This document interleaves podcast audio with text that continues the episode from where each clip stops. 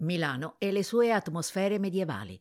Dal Duomo parte un itinerario che porta alla scoperta della Milano medievale, un romantico dedalo di vicoli dove andare a caccia di mete gourmand, botteghe d'arte e indirizzi di moda alternativi, nascosti tra cortili rinascimentali e introvabili per chi non sa dove cercarli. La spesa tra i banchi di Peck e i marron glacé di Galli restano dei classici irrinunciabili, ma inoltrandosi nel labirinto di stradine che costeggiano via Torino, si scoprono nuovi indirizzi, come Contrada Govinda.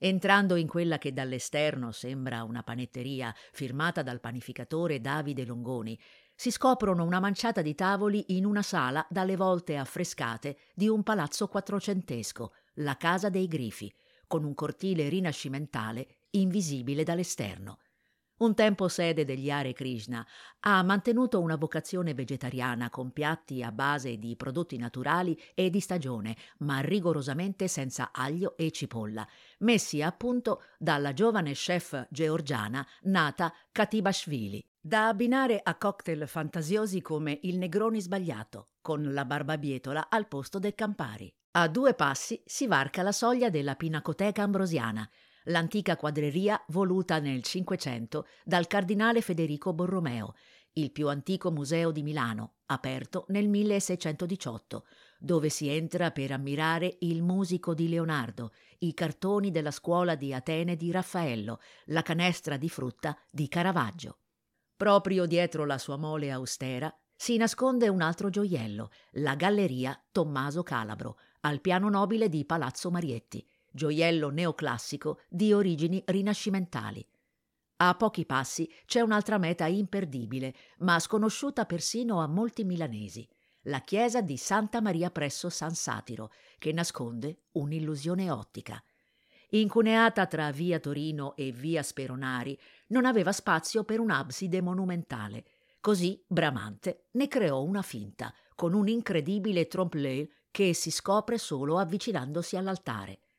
Inoltrandosi verso Piazza Affari, dove campeggia il monumentale dito di Cattelan, ci si addentra nel distretto Cinque Vie, rilanciato dall'associazione No Profit che ha coinvolto uno dei quartieri più amati dai flaner milanesi. Via Santa Marta è un paradiso dello shopping alternativo. Nel cuore più antico di Milano, anche l'arte contemporanea ha trovato spazi alternativi, come la galleria Gilda Contemporary Art, mentre The Pool NYC ha aperto la sua sede tra le mura di Palazzo Fagnani. Pochi passi e ci si ritrova al cospetto delle rovine romane del palazzo voluto nel IV secolo da Massimiano, quando Mediolanum divenne la capitale dell'impero. Fino a pochi anni fa la vista era sfregiata da un parcheggio, proprio dove ora si apre la silenziosa piazzetta dei Gorani, dominata dalla torre medievale. Qui si trova anche una delle più antiche locande della città, la Taverna Morigi, che ha da poco riaperto con una nuova insegna, Dada in taverna. L'atmosfera è quella d'altri tempi, con mattoni a vista e tavoli di legno, mentre la cucina del giovane chef Paolo Anzil reinterpreta i classici con brio. Tipicamente milanesi sono anche le mete per lo shopping nei dintorni. Per una pausa rigenerante vola con il passaparola la fama di You Off, spazio dedicato ai massaggi, in un'ex galleria d'arte in via San Maurilio. Da qui si può proseguire allungandosi fino alle colonne di San Lorenzo, punto di ritrovo della giovane movida del sabato sera. Di giorno, invece, riserva angoli di quiete inaspettata, come il chiostro del Museo diocesano.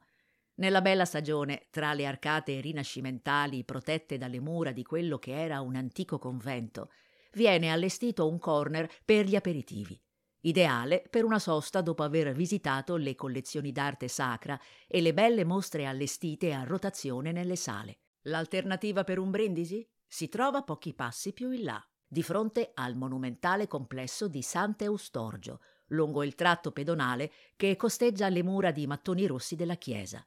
Varcando il cancello della grande struttura dove ha sede Casa Emergency, si scopre EN, Enoteca Naturale, una vineria di quartiere votata alla solidarietà che offre la possibilità di prestare tirocinio formativo a persone richiedenti asilo, dove ordinare un calice da sorseggiare in un giardino nascosto, con vista sul parco delle basiliche.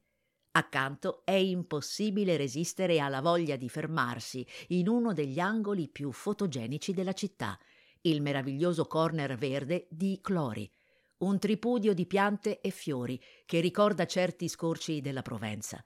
Dall'altro lato di corso di Porta Ticinese si imbocca via Scaldasole, un tempo vicolo malfamato della mala milanese. Ora ospita librerie antiquarie e spazi alternativi e chic, come Sisien Bistrot.